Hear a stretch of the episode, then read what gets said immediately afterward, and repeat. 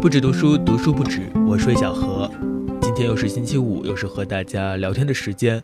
我现在正坐在我的小书房当中，嗯，又有一个新的麻烦，或者说新的困惑。这种麻烦是每过一段时间就会重新面临的，那就是我又要整理我的书了。呃，书是永远都整理不清楚的。嗯，这个问题实在是太复杂了。如果家里有书的朋友应该都了解，特别是在空间有限的情况下，因为书架已经满了，所以呢，新买来的书、新到的书，现在暂时就堆在地上。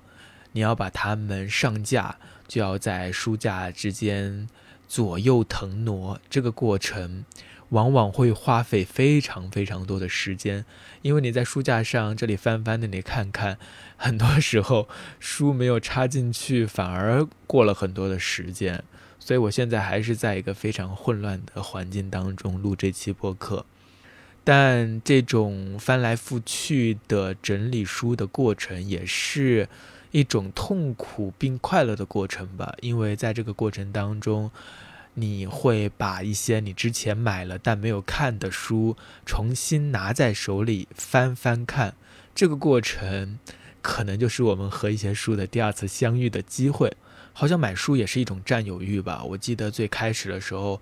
我住在我的那个八百块钱的小单间里，只在床头有一个小小的搁板，上面放了十几本书而已。然后慢慢的，这些书不断的膨胀，占了一个书架，然后不够就买了另外一个书架。搬家之后呢，有了更大的地方，就不断的扩散。现在我可能有七八个书架的书占了两个房间，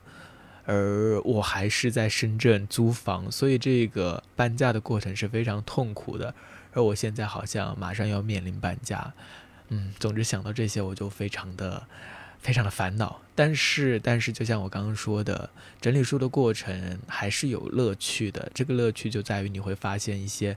之前可能你买的时候很欣喜，但是因为喜新厌旧嘛，朝三暮四，朝三暮四嘛，买了一本书又买一本书，之前买的就放下了。嗯，这段时间我就随便在书架上翻了几本书，然后放进背包里。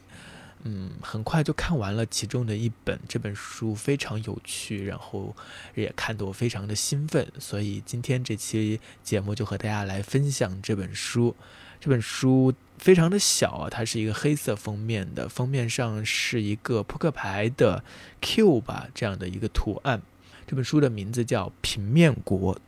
作者很有趣，作者是英国人，叫艾德温 ·A· 艾伯特。但是除了这个署名之外呢，在作者那一栏还有一个署名叫一个正方形，也就是说，这个作者你可以把它看作他不是人，他是一个正方形。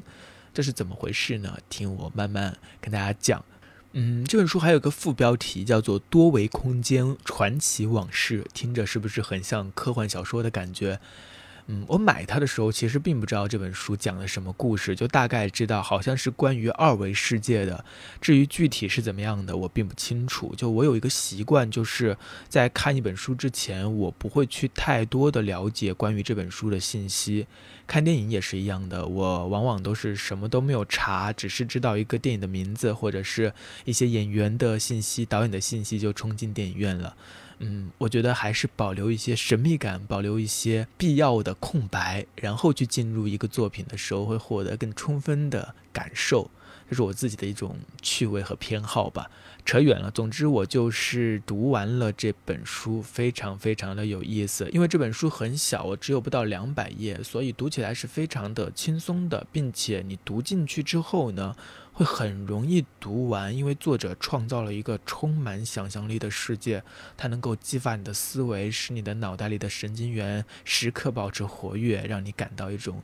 轻微的兴奋感。关于这本书，科幻大师阿西莫夫曾经说过一句话，他说：“若想理解维度，再也没有比《平面国》更好的入门作品了。”关于维度啊，其实是这几年我们经常会在网上听到的一个词语，就叫做降维打击。这好像是来自于《三体》吧？嗯，在《三体》的最后一部第三部的时候，我看的也是非常的过瘾，同时也有一些云里雾里。因为到这一部的时候，好像情节的人物的部分已经变得很少了，很多部分都是在展现一种嗯多维空间的世界，那种世界确实非常迷人，也让人没有办法真正的去想象，但是沉浸其中。另外，关于多维世界的一个印象，就是前几年的诺兰的那部《星际穿越》，他通过视听语言真的去构建了一个四维还是五维的空间。其实我看到那个空间的画面的时候，还是觉得有一些不满足的，会觉得，咦，这就是多维空间吗？当然，那个画面还是很震撼的。嗯，但就像这本书之后我们会提到的，在我们的。既有认知里其实是无法想象多维空间到底是怎样的，但是不论是《三体》还是《星际穿越》，都使我们有了一个印象，或者说有了一种想法，在我们这个世界之外还有更多的维度，而这些维度是我们无法想象的。我们再一次确认了自己的无知，再一次确认了自己的局限。我想知道自己的无知和局限总是好的吧。嗯，那下面我们就要进入这本书了。首先想先介绍一下这个作者，也就是埃德温 ·A· 艾伯特。根据这本书的译者鲁东旭的介绍，这个作者非常有意思，也非常厉害。因为大家听到前面已经提到这本书讲的是关于多维世界的、关于维度的，可能会觉得这本书是上世纪的或者是一个科学家的作品，但是并不是这样的。这个作者艾德温 ·A· 艾伯特，他是生活在十九世纪的英国人。这本书首次出版于一八八四年一八八四年我们还在清朝呢，但是艾伯特他就已经写出了这样一本非常超前的书。嗯，从这个历史的角度来看，实在是非常厉害的，并且艾伯特他并不仅仅是一位作家，他还是牧师，是神学家，是古典文学学者，还是一家公立学校的校长。他在当时的那个时代就非常有名望。但是，即使他很有名望，这本书出版了之后也没有获得什么反响，因为他太超前了。直到直到一九二零年的二月十二号的《自然》杂志上刊登了一篇题为《欧几里得、牛顿和爱因斯坦》的这样的一个报道，把艾伯特描述为预言第四维的先知，然后这本《平面国》才重新被大家看到、被大家认识。这个时候，距离《平面国》的出版已经过了将近四十年。现在我们打开这本书，会发现这本书的结构是非常清晰、非常简洁的。它分为两个部分，第一个部分叫这个世界，第二部分叫其他世界。嗯，这本书是以第一人称叙事展开的，而叙事者呢，就是刚刚提到的作者内栏的一个正方形，它是一个平面国、一个二维世界的正方形。他在监狱之中写出了这本书。呃，就像他自己写的那样，这本书是写给空间国的读者的，也就是写给我们的，写给三维世界的人的。在第一部分这一系列的叙述当中，他向我们介绍了平面国的基本构成，比如说平面国的气候啊，平面国的房屋是怎样的，平面国的居民都有谁啊？这个部分充满了想象力的设定，非常非常的有趣。同时呢，这个部分也是一种尖锐的讽刺，一种尖锐的预言。它所指喻的其实就是我们人类的世界。或者说是我们的政治生活，这里面讨论了贯穿我们人类历史的两个非常重要的议题：阶级和性别。在这个平面国当中，等级是非常森严的。就像刚刚我们提到的，这个作者呢，他是一个正方形，他在这个平面国的世界当中属于中产阶级。那在这个平面国的世界当中，有各种各样的形状，他们就是平面国的居民。最低等的就是等腰三角形，他们是士兵和体力劳动者，因为他们的这个顶角啊非常的尖，很容易刺伤别人，所以要受到监管和控制。然后就是中产阶级，是等边三角形，就它的三个边都是相等的了，看起来也非常对称，它的这个顶角也不会那么的尖锐。然后往上的阶层就是专业人士和绅士，就是正方形或五边形。我们的正方形呢，可能就属于专业人士这一个阶层了。再往上就是贵族，贵族最低等的贵族是六条边六边形。然后这个大家已经可以发现，这个边数越高，身份也就越高贵。像僧侣的边数都多达几百条，就近似于圆，但是没有真正的圆，只不过它的边数太多了，所以看起来呢就很像是圆。他们是最高阶级地位的。另外，在平面国里，儿子往往比父亲要多一条边，就是每一代会比上一代的阶层到高一点。但是这样的一种设定呢，并不适用于像商人是。士兵和体力劳动者，也就是不适于最底层的阶级，因为他们连各边等长这样的一个条件都没有办法满足，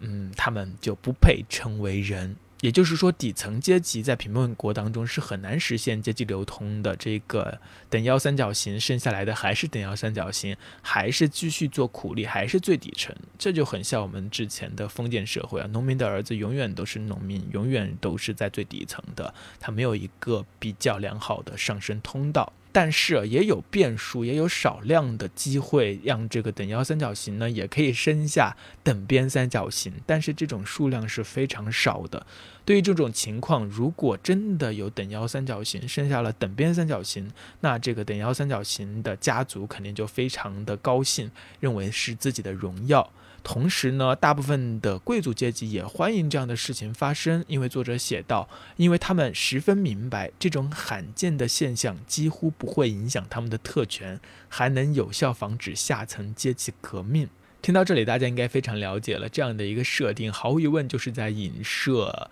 我们的世界，而这简直就是非常生动的一种统治技术的说明书了。除了上面提到的这样的不同的阶级之间是非常难以跨越的等级森严的一个社会制度之外呢，还有一些不规则图形，他们是更加悲惨的。这个大家也很容易想到，所谓的不规则图形，就像我们的社会当中的少数群体，这些群体往往是被排除在外，他们就不被看作是正常人，因为他们是不规则的，而不规则就要被消灭。在这本书中，作者写道说：“我们的祖先早就定下了规矩，对不规则图形的容忍就是对国家安全的妨害。这种不言自明的公理是绝对不会有错的。我一点也不怀疑不规则图形的生活确实十分艰难，但是为了保障大多数人的利益，他们必须接受这种艰难的生活。不规则的形状，不管是在平面国当中，还是在我们的世界当中，处境都是非常悲惨的。”但是人道主义的发展就是让我们看到每一个人存在的价值，所有人都有自己生活的权利，发展自己的权利，而不仅仅是因为自己和其他人不一样。就被消灭，这当然是我们的一个共识了。但是在作者写作的十九世纪，显然还有很多不规则图形，或者说一些边缘人、一些少数群体是受到非常不平等的对待的。另外，在性别方面，作者的这个平面国的设定也非常的出色，它展现了一个性别极度不平等的。对于女性是处于一种非常强力的压迫的一种状态的社会形态，在平面国，我们刚刚也提到了，角度越尖锐的图形，比如说等腰三角形啊，地位就很低。如果说这个士兵啊，他像是楔形的，就是角这个顶角非常尖，那么女人就是针形的，它更细，然后它更锋利，呃，很容易一转弯啊，就把其他的人刺到了。所以呢，平面国呢就出台了专门针对女性的法典。第一，每栋房屋都必须在东面设置一个入口，专供女性进出。所有女性都必须通过这个入口，以得体而有礼貌的方式进出房屋。房屋西侧的入口供男性专用，女性不得从西侧的入口进入房屋。第二，在任何公共场合活动时，所有女性都必须持续不断地发出和平叫声，否则会被判处死刑。为什么要发出所谓的和平叫声呢？就是要让女性提示大家，我在这里，你不要过来，要不然的话，我这个尖刺可能会刺到你。第三，如果女性患上任何导致不自主运动的疾病，并经适当程序确认患有这种疾病，则这些女性必须被立即处死。除了这些法律之外，有些州还颁布了一些额外的法条。有些州的法律规定，所有在公共场合站立或走动的女性都必须持续不断地自右向左晃动尾部，以保证站在其身后的人能看清她们。不遵守这条法律的女性会被判处死刑。还有一些规定也是让我们立刻就能找到对应的。比如说，另外一些州的法律规定，女性在外出时必须有儿子、仆人或丈夫跟随；有些州的法律干脆规定，女性只能在参加宗教庆典时外出，其他的时候一律只能待在室内。关于这个女性只有在儿子或仆人或丈夫的陪同之下才能外出，其实即使在今天的这个世界上，还有很多国家有这样的明文规定的法律。所以，即使这本书是出版于1884年，是19世纪的书，直到今天，这本书所讽刺的那些性别不平等的现象，在我们这个看似发达的文明的社会，也没有完全绝迹。然后这本书也会提到说，女性是不应该受教育的，因为她们的身体形状太低，女性完全不具备任何脑力，她们不能反思、判断、预谋，也几乎没有任何记忆力。这本书我们要知道，它的作者呢是一个正方形，他是一个比较上层社会的男性，一个老男人，他来书写介绍平面国的。所以呢，作者特别是以他的口吻来写这个他对于平面国的女性的处境的一个介绍。从上面的介绍，我们也可以看得出来，在平面国当中，大家对于女性也是有非常强烈的刻板印象的，就是认为她们是不会思考的，是低等的，并且他还说到，女性生活的痛苦和羞辱不仅是女人存在的必然，也是我们平面国的制度基础。很显然，这句话并不是作者的主张，而是作者通过一个正方形的口吻来写出他所看到的一种现实。所以从这个角度来看，这本书的性别观念其实是非常超前的，它非常锋利的讽刺了一直以来很多年的男女性别不平等的这样的一种状态。所以有些人会说，读这本书就有点像读《动物庄园》啊，或者是读其他的，呃，关于人类政治生活的寓言这样的书，因为它不仅仅是关于平面国的，它更是关于我们自己的。在第一部分这个世界的很多的篇章当中，其实作者不仅仅是介绍了我刚刚提到的关于阶级、关于性别，还介绍了很多其他的，比如说僧侣的生活方式啊，比如说大家在平面国到底是怎样进行日常生活的，大家怎样分辨彼此，怎样结婚，就有很多很有趣的这样的知识。总之，作者是充满想象力去做了一个这样的设定。那第二部分其他世界就更有趣了。同时，在这一部分呢，就没有那么多的讽刺，没有那么多的预言，而是真正的通过想象力带我们去到了很多个不同维度的世界。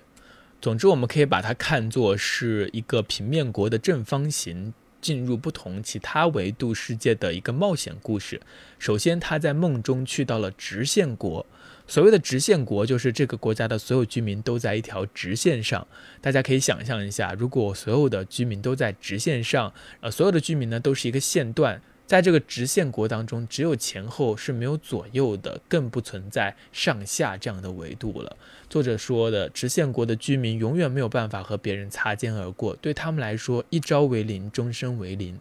也就是说，所有的居民都是固定的，然后国王呢，可能他的这个线段最长，站在最中间，然后每个线段每个线段都是分门别类的固定在这条直线上的。它不像平面国的形状还可以互相走动。之后呢，主人公还跟随球进入了三维世界。大家都知道，平面世界里只有圆形嘛。然后忽然他遇到了一个球，一个从三维世界到这个二维世界的这样的一个人，并且点醒了他，带他到了三维世界，体验到了高度这样的一个维度。然后呢，他们还去了点国。所谓的点国，就这个世界只有一个点，这个国度的国王也就是唯一的居民，也就是那个点。这里有一个很有意思的现象，主人公就是这个正方形，他向直线国的国王解释平面国的时候，直线国的国王一直都听不懂，并且恼羞成怒，因为在直线国的世界当中，这些居民就根本无法想象还有其他的方向，在他们的世界当中，他们一直以来认识到的就只有前后而已。然后，当正方形它进入了三维世界，体验到了高度之后，它就进一步的向球追问：是不是还有更高的维度的世界呢？是不是还有四维啊、五维啊？这个时候问的这个球也不耐烦了，球说：世界就是这样的，就三个维度，怎么还有更多的维度呢？球也恼羞成怒，无法回答。所以大家可以看到，我们总是受困于我们的眼界和知识，无法理解我们不理解的事情。一旦有人向我们提出了不可理解之事，哪怕它是真理，很多时候也会遭到我们的唾弃。这里有一个最典型的例子，就是点国的国王。呃，这个点国的国王呢，他自己就是整个世界，他不知道长度、宽度和高度，因为他从未体会过这些维度。球是这么说的：“他说，你无法把他从这种自满中叫醒，因为就算这位国王能听懂你的话，他也只把这些话当作是他自己的话。”因为他根本无法理解自己之外还有其他的东西。大家听到这样的一个判断，是不是非常的熟悉呢？这种人其实我们自己也见过不少，特别是在今天的互联网上，唯我主义更是泛滥成灾。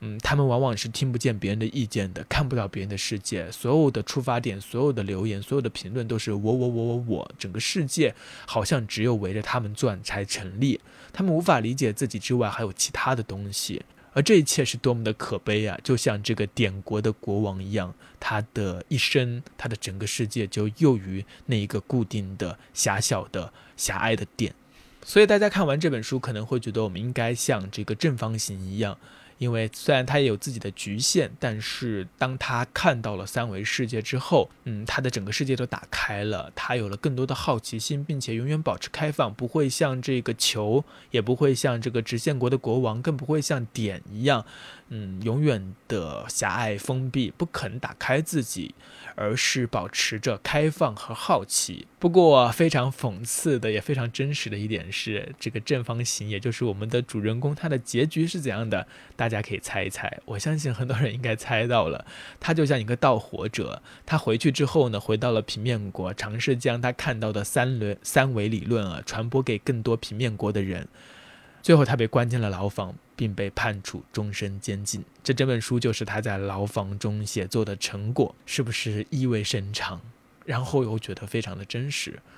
是啊，我们要做一个怎样的人呢？是像这个正方形这样吗？还是说做一个直线，甚至做一个点？我想每个人可能都会有自己的理解。不管你读完之后有怎样的想法，我想都会给你留下一些余波，留下一些震动。因为这本书真的不仅是超前、富有想象力，而且还能够给你带来一些反思吧。首先，在第一部分，对于我们的阶级、我们的性别观念的这种讽刺和反思，能够让我们从一个局外人的视角去重新打量我们自己所身处的世界。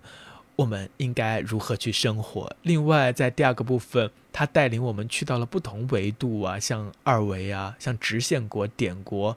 甚至想象四维、五维。